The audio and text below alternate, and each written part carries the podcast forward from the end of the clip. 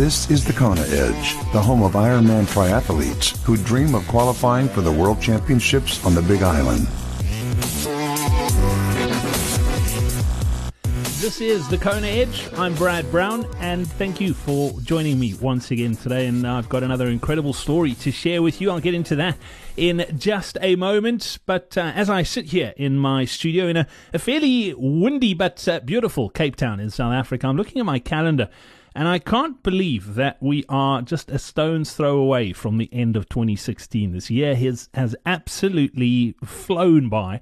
And uh, creeping up on us in just a couple of days' time is another milestone that uh, I haven't actually said much about, but uh, I'm pretty excited to tell you that the Kona Edge is officially one year old uh, this coming Friday. And uh, it's just been an incredible journey, and I wanted to just take this quick opportunity to say thank you to you for for showing an interest in what I'm trying to do on on in my little corner of the planet. And uh, the response has been absolutely phenomenal, to to say the least. Just to to let you know, in the year We've done a quarter of a million downloads uh, of the podcast. We've been listened to in 142 different countries, which is just mind boggling, absolutely mind boggling. So, uh, thank you. That's all I want to say is thank you for, for downloading and listening to the podcast. It uh, really makes it worthwhile. The feedback that I get, and I love getting the feedback. Keep it coming. Uh, you've got any questions or if you've got any suggestions or, or, or, or just any ideas, please pop me a mail or thoughts if you want to say, how's it or hi or whatever it is, just pop me a mail. Uh, it goes straight to my inbox, brad at thekonaedge.com. It's as simple as that. I'd love to hear from you. Let me know uh, where you listen to this podcast, also how you found it. I just, I love hearing the stories and I love chatting triathlon to, to athletes just like me and just like you from uh, around the globe. So it's been a, a very rewarding journey. And here's to another 10 years uh, as we celebrate here at uh, the Kona Edge. It's been a, a fabulous one, and uh, thank you once again for the part that you've played in it. Before we get into today's guest as well, I also just want to let you know that uh, a week from now, pretty much, we'll be announcing uh, who the winner is of uh, our competition that we've been running here on the podcast. We're giving away an entry into an Ironman race. So a 70.3 or a full Ironman, doesn't really matter. Uh, all you need to do, and it's really easy to win, is leave us a review and a rating on iTunes, okay? Uh, if you want to find out more about it and how to enter, you, you need to go to this page anyway, even if you've left the review. Uh, you need to go to thekonaedge.com forward slash win. That's W-I-N. Uh, all the details are there. Leave us a review and a rating, uh, and then be in touch into the contest. And yeah, first week in December we're going to be announcing the winner. I'm pretty excited. We've uh, managed to get quite a few inches in in the last week. But uh, if you've been listening to the podcast and uh, procrastinating and thinking, oh, I need to do that, now's your time. Otherwise, you're going to miss out, okay? You've only got a few more days to do it. That's thekonaedge.com forward slash win. Make sure you uh, get your get your uh, entry in right now. And uh, yeah, could be you. Looking forward to that. Well, let's get straight into today's podcast. Enough of me yakking. Uh, and I almost feel like uh, we know a little bit about our next guest, and we, we, probably do because I've interviewed his wife on the podcast. Uh, and I'm talking about Ryan Giuliano. We spoke to his wife, Jacqui, uh, a few months ago. The, both of them have qualified and raced on the Big Island, and they've got a pretty special connection to the island as well. And they had a great year in 2016. We'll find out more about that on today's podcast as well. I hope you enjoy.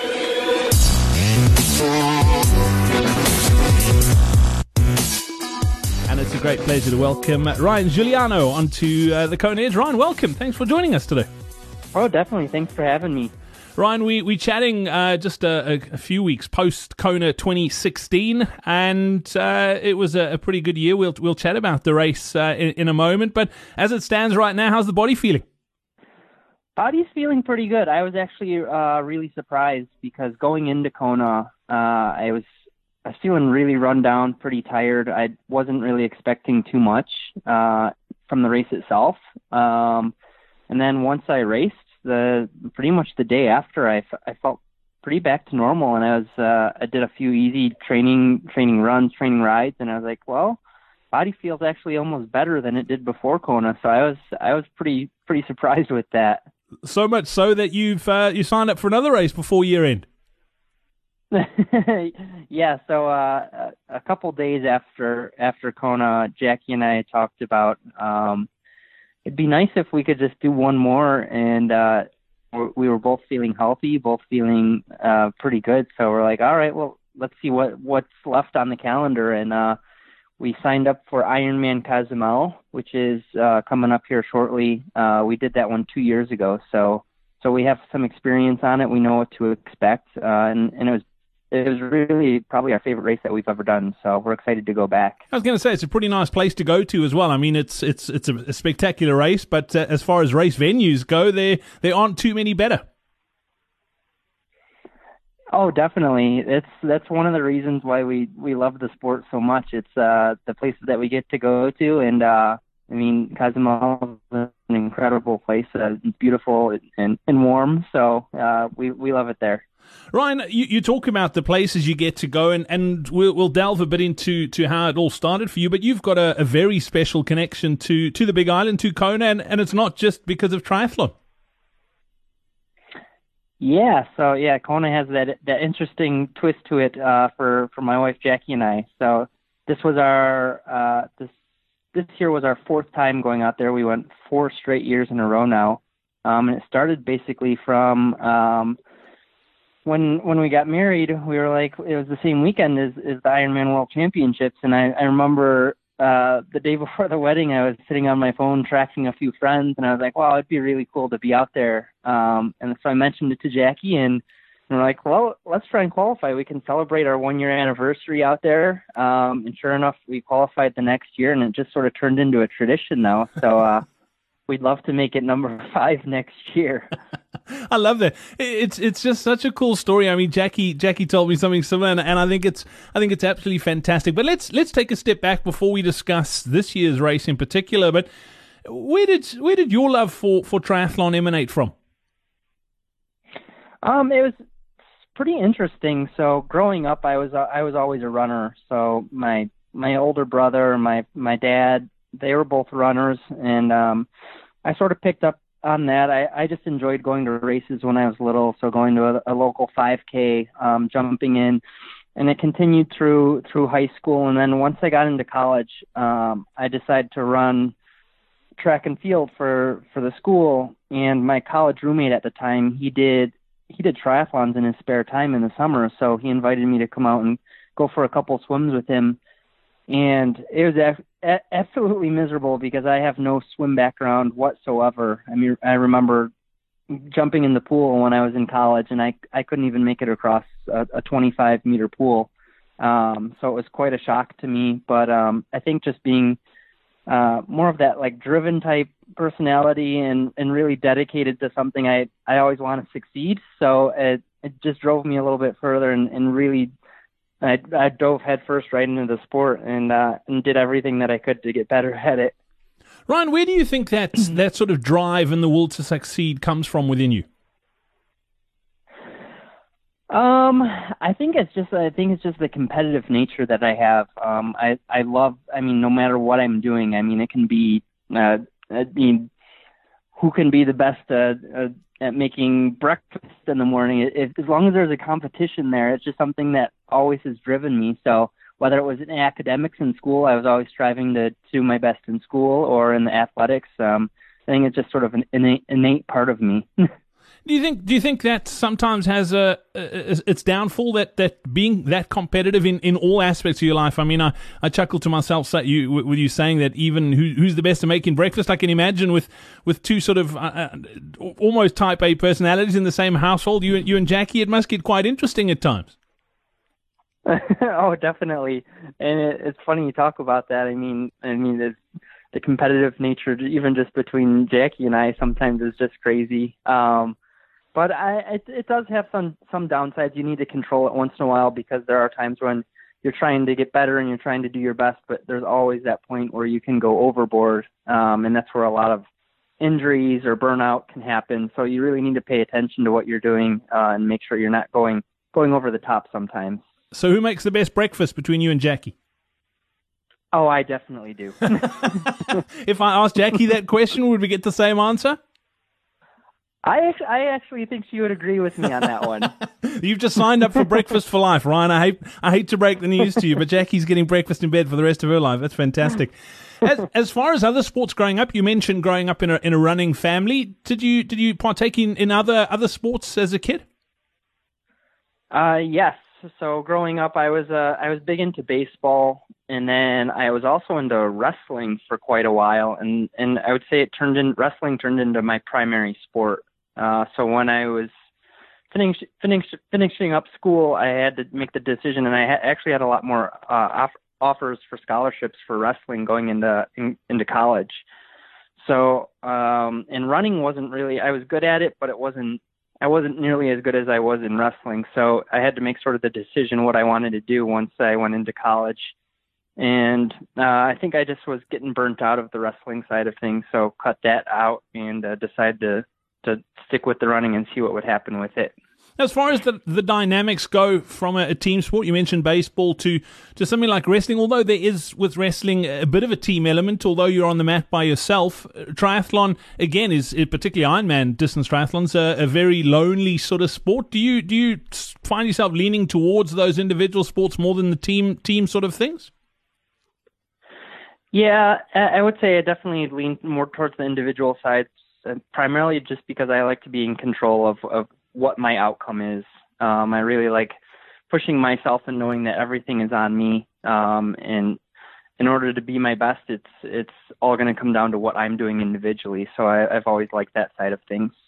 It's funny you say that because I, I, get that sense from a lot of triathletes that I speak to is that they, they love being in control. Kona 2016, uh, something major happened in your race that was way out of your control. You you ended up having a a pretty serious uh, bike mechanical with uh, with your crank. You you ended up sorting it out on the way. But as an athlete and, and someone who's put in the hard yards to get to that point in a race, how do you deal with frustrations like that where things don't go according to the plan? Yeah, that's that's always a part of. Uh, I mean, it can be a definitely a frustrating part of the sport because there are parts that aren't in con- in your in your control. And I think going in um, to any race in general, I think just having that mindset that anything can happen at any point, um, especially things that aren't in your control, and just remembering that um, that you really need to keep an even head um, because if you start if your emotions start going up and down dramatically, that can put a lot of stress on your body and can really, really ruin your race. So I think just, I mean, before you go into any race, that anything can happen at any time, and knowing that if you can deal with it the best that you can, that's all you can do, uh, and and then you'll have the best race that you can get out of it in general. Let's touch on, on the stress that your, your body goes through. Cozumel coming up in, in just a short while. Your, your fourth Ironman distance race for the, the calendar year, essentially. How do you deal with with the, the sort of ups and downs and the stresses and the strains that your body does go through when you when you are not just training hard for one of these races? I say one. I mean this is four, and and, and racing them hard as well.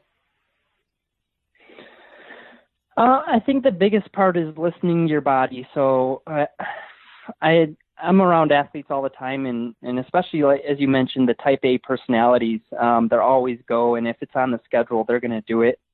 And I think that's the, one of the biggest changes that I actually made this year was was listening to my body a lot more. So if I was feeling fatigued, even just mentally, so if I was mentally strained or drained one day or physically drained, I would really take a step back, look at my training calendar, and say, well, this might not fit in today, and I'll just take the day off, or I'll or alter the workout to make it a little bit easier and take that stress off myself, um, and just try and relax, regroup, and then go after the next day. And I think that's the biggest change because I like to um, go into most of my workouts feeling good and confident about them. So having that short breath, uh, break if I needed it, it made a big difference in a lot of my training sessions and just how I felt day to day.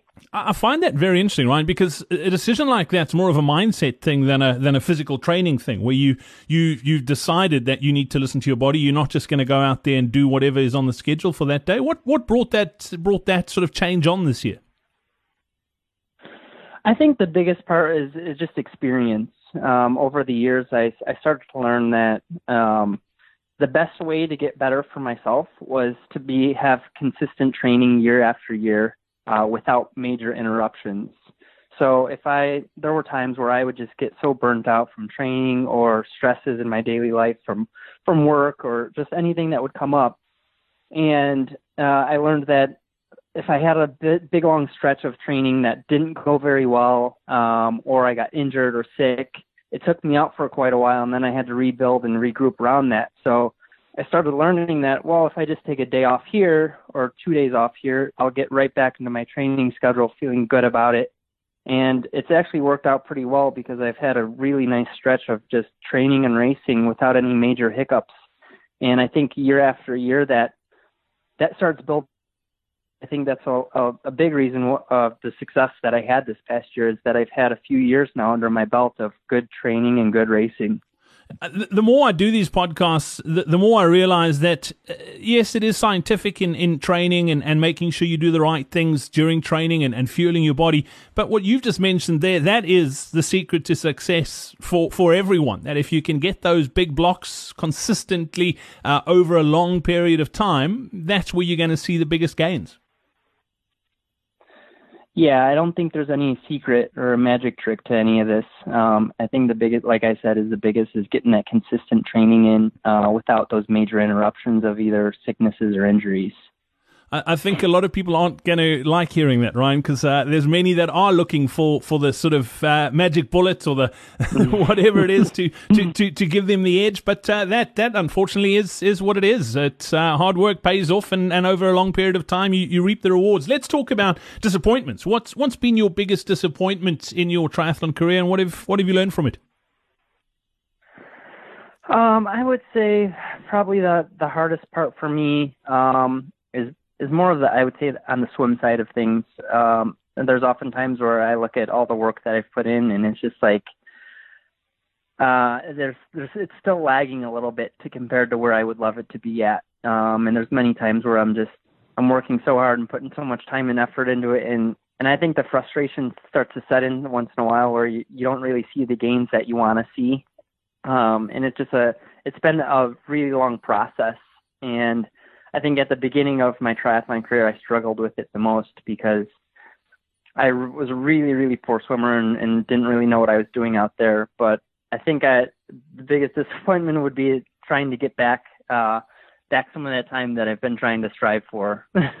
On the flip side of that coin, what what are you most proud of? I would say learning how to handle the distance, uh, especially in Ironman Ironman racing. So I I started off as a short distance um, short distance runner, so I, I liked the quarter mile, so 400 meters, 800 meters, and those are the types of events that I excelled in growing up. And it was it was quite a big shock to me trying to transition over to the endurance side of, of the sport.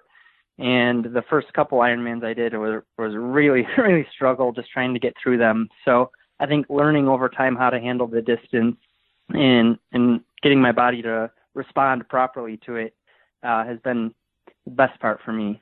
I find that quite interesting because uh, not just from a racing perspective. I mean, a 400 meter compared to, and I say a marathon, but let, us talk about a marathon after all that other rubbish, uh, a long swim and a long bike. But a, a, marathon on its own is those two events are, are radically different uh, from a from a training and physiological point of view. Do you think you've changed, or or is it just a case of you've changed your approach to it, and that's what's made you change? I think it's a little bit of both.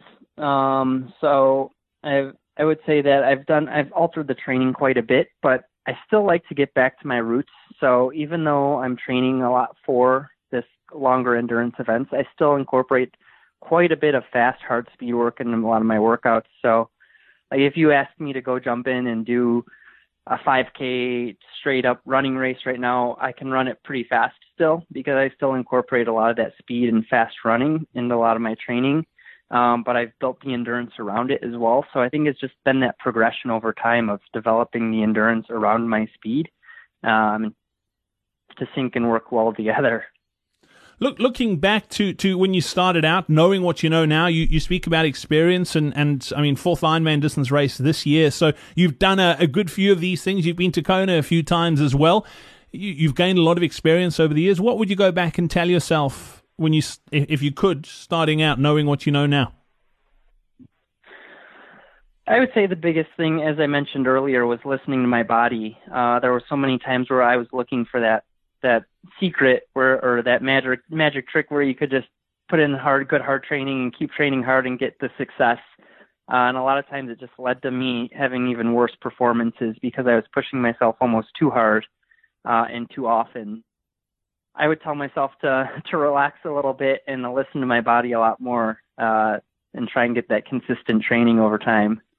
It, uh, I, I, love. I mean that that is just such great advice, and, and it's sticking with me because I read a, a, blog post today of, of someone who raced in, in Kona in 2016, and I, I actually want to try and get her on the podcast. I'm not going to mention names, but she she wrote a blog post straight after I was following her journey in the build up to, and, and she wrote a blog post straight afterwards, essentially saying that's it. I'm done. I'm done with the sport. I'm burnt out. I've I've had enough. I never want to do this again and and that is a real danger because it's it's one thing training for a, a, sprint triathlon or an Olympic distance, but a full Ironman distance triathlon is is all consuming. It, it it really takes over your whole life, and it's it's difficult to get that balance right.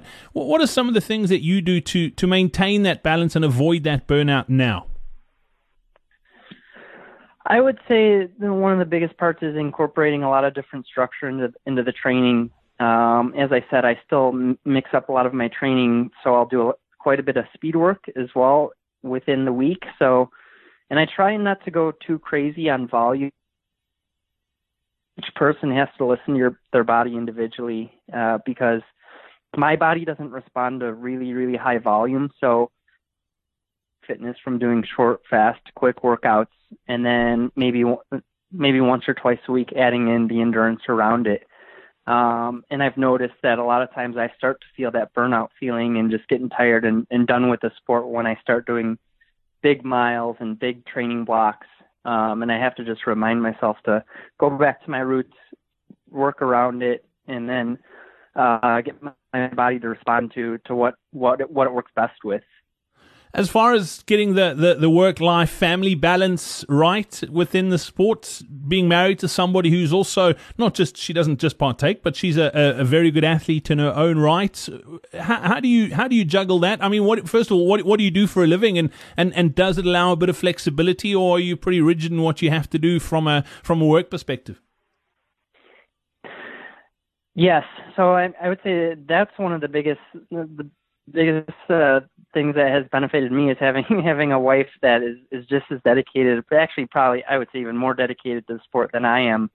Um, we do a lot of our training sessions together, so uh, we have a dedicated workout room in our in our house, so we can do a lot of our bike workouts. We do most of them indoors, and we'll actually ride together quite often. Um, so either when we're both done working or uh, squeeze it in the mornings on the weekends. Um, and having a, having Jacqui that also runs almost as fast as I do, it's it's nice to have someone that I can run with as well. So uh, we do quite a bit of our runs together as well. Um, so we squeeze it in when we can, um, and also my my job. I, I'm coach right now, so I train a lot of endurance athletes, triathletes, runners, cyclists, um, and also a, a junior elite team in the area. Um, and that gives me quite a bit of flexibility as well. So um, I don't have to be in an office from nine to five each day. Um, I'm a lot more flexible and can and run around quite a bit more and squeeze in in my workouts when I need to. As far as having a spouse who's who's active, do you, or, or sort of in the sport as well, and, and, and very competitive, do you find that you you, you push each other in training, or, or do you find that you race each other in training? Because th- there's a big difference between those two, and, and, and the latter I don't think is ideal. Yeah, I, I don't think we're too competitive uh, when we're training together because we both know our own boundaries and what we can handle. Um, and I think that's sort of the biggest thing if people are training together. And, and it's also one of the reasons where I, I actually like to do a lot of my training by myself um, I, I find that a lot of times when there's people that are start training together, either one person starts pushing too too much and the other starts to compromise and, and keep up, or and then it it can affect their training quite a bit as well. Um, so I think just when we're training together, it's really nice because we when we're riding the trainers, we ride at our own our own efforts and our own watts. Um, and when we're running, a lot of times we will do we'll do similar workouts, but we stick to our own paces.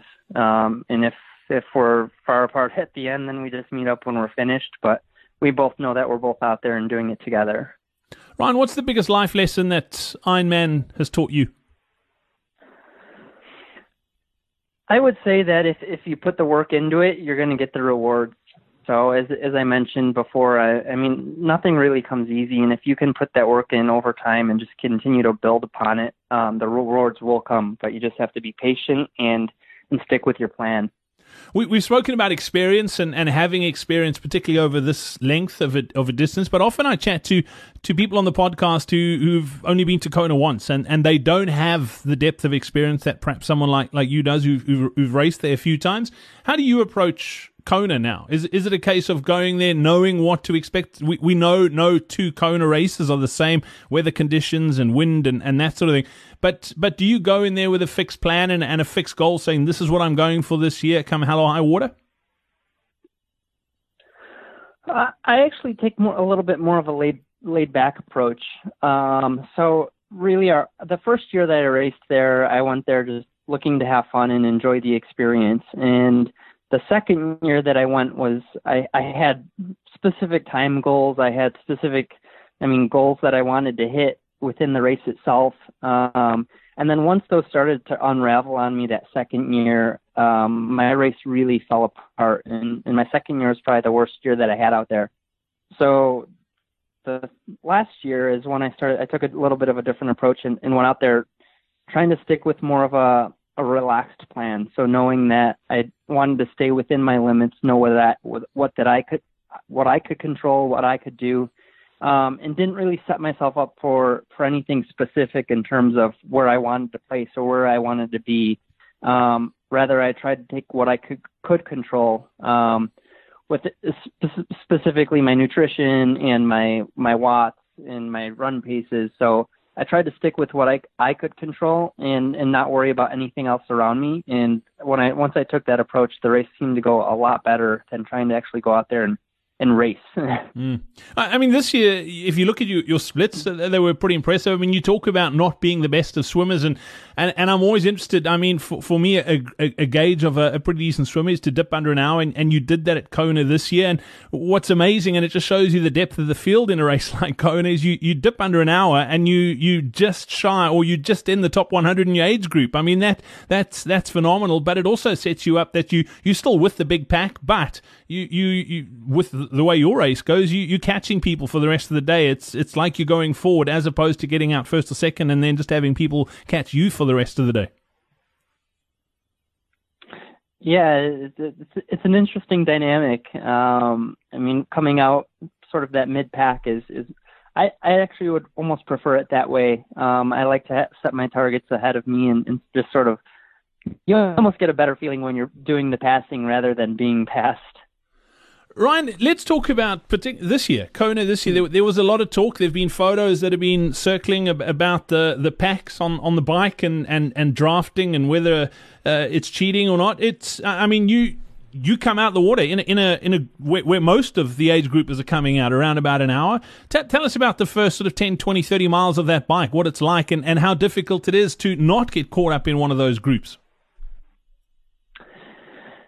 Yeah, it's, it's definitely an interesting dyma- dynamic um, coming out with with quite a few others around me. Um, in in general, the first the, those first 10, 15 miles are are looping through town, so there's not really much that you can do. Um, there's there's a bunch of turns, there's the downhills, and uh, it doesn't it, there's no real real space to actually get spread out. So it's sort of expected that there's going to be a, a quite a bit of close riding within those first 15 miles. But once you get out onto the the Queen K Highway is is when you would expect it to open up quite a bit more.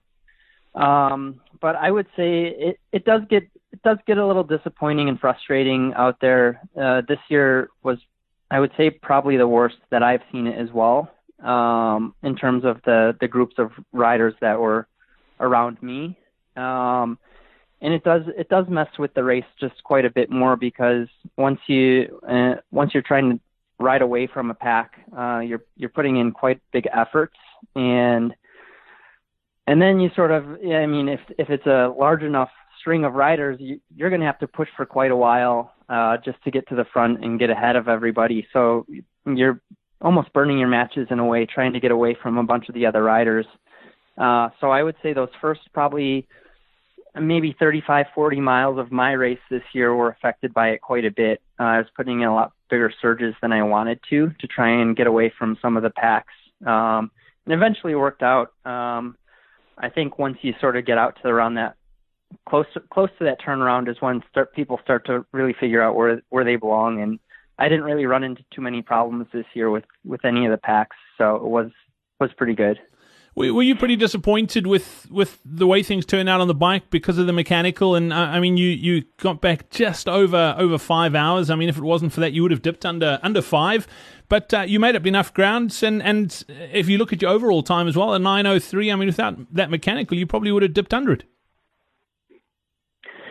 Yeah, the mechanical was a was a pretty frustrating one. Um, that one happened. It happened shortly after the turnaround in in Hav- in Hawi as I was coming back down. Um, the, the, my crank arm just came loose, and I think just from the travel with the bike, uh, and the crank was taken off during travel. Um, the the bolt wasn't tightened all the way, and unfortunately, it decided to come loose uh, middle of the race. Um, so I was stuck. Uh, the the crank the the crank arm fell off as, as I was pedaling down Hawi, so I had to get off the bike and I just started walking with my bike uh, and waited for some support to come and come and help me out.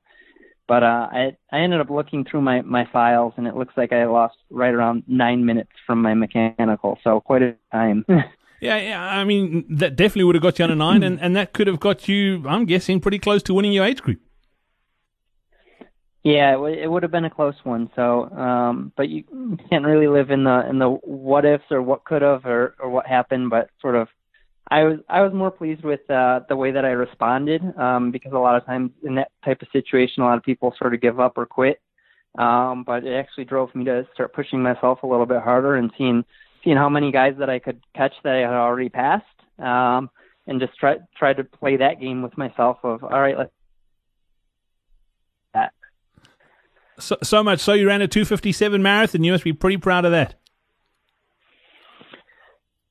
Yes, definitely. It was a it was my fastest run that I've ever had in Kona. Um, so I was really pleased with that, especially with that that course, uh, the heat and and it's not a flat course either. Uh, it's a difficult one to run fast on. So I was really happy. I I guess I don't really pay too much attention to my my run splits as I'm running. I do more so based on how I'm feeling and what's comfortable and in control. So I didn't even know what my my run split was until uh, after I finished the race itself.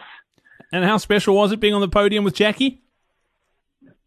That was the that was the best part. Uh, it was very very nerve wracking because after I finished, I I grabbed my phone and started tracking her to see where she was at, uh, and then waiting at the finish line because we had we had made it a goal before the race. Where like it would be really really special if both of us could get on the podium and we knew we both had a shot if if things lined up, and we both had uh, pretty good days out there. So um, I remember just standing at the finish line and, and watching uh, the first couple of girls from my age group come in, and then the fourth one came in. I was like, oh my gosh! I, and I checked the tracker and saw that she was in her last mile. So I was like, each girl that came across the finish line, I was like, "Oh no, please don't be in her age group." Um, and and there there she came across, and I was like, "She did it! She got fifth, and uh, it was it was quite the feeling uh, knowing that we both had done it. Done it.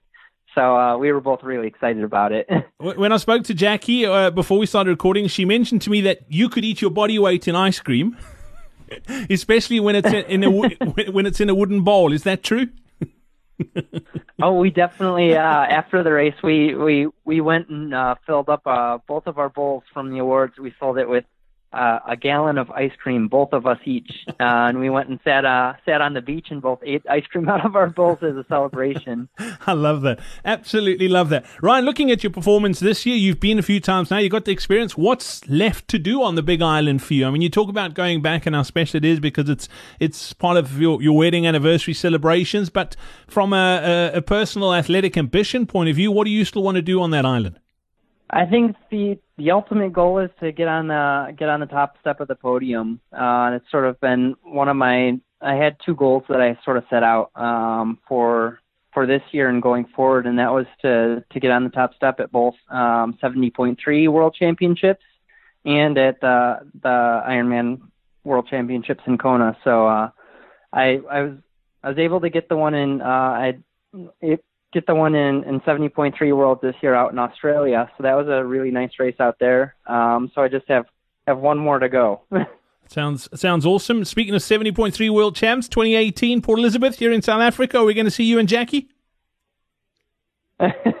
sounds like an incredible trip. It's always been on my list of places to come to go. So uh, we'll see. We still have to plan out next year. We don't even really have any uh, races planned out, so uh, we take it year to year. Well, you've got a great excuse now, so we we hope we hope you can make it, Ryan. It's been awesome catching up here on the Kona Edge. Thank you so much for your time. I look forward to to chatting in in future episodes about uh, the individual disciplines, but we'll save that for next time if that's good. All right, definitely. Thanks, Brad. We hope you enjoyed this episode of the Kona Edge. Don't forget to connect with us on social media. Simply search for the Kona Edge.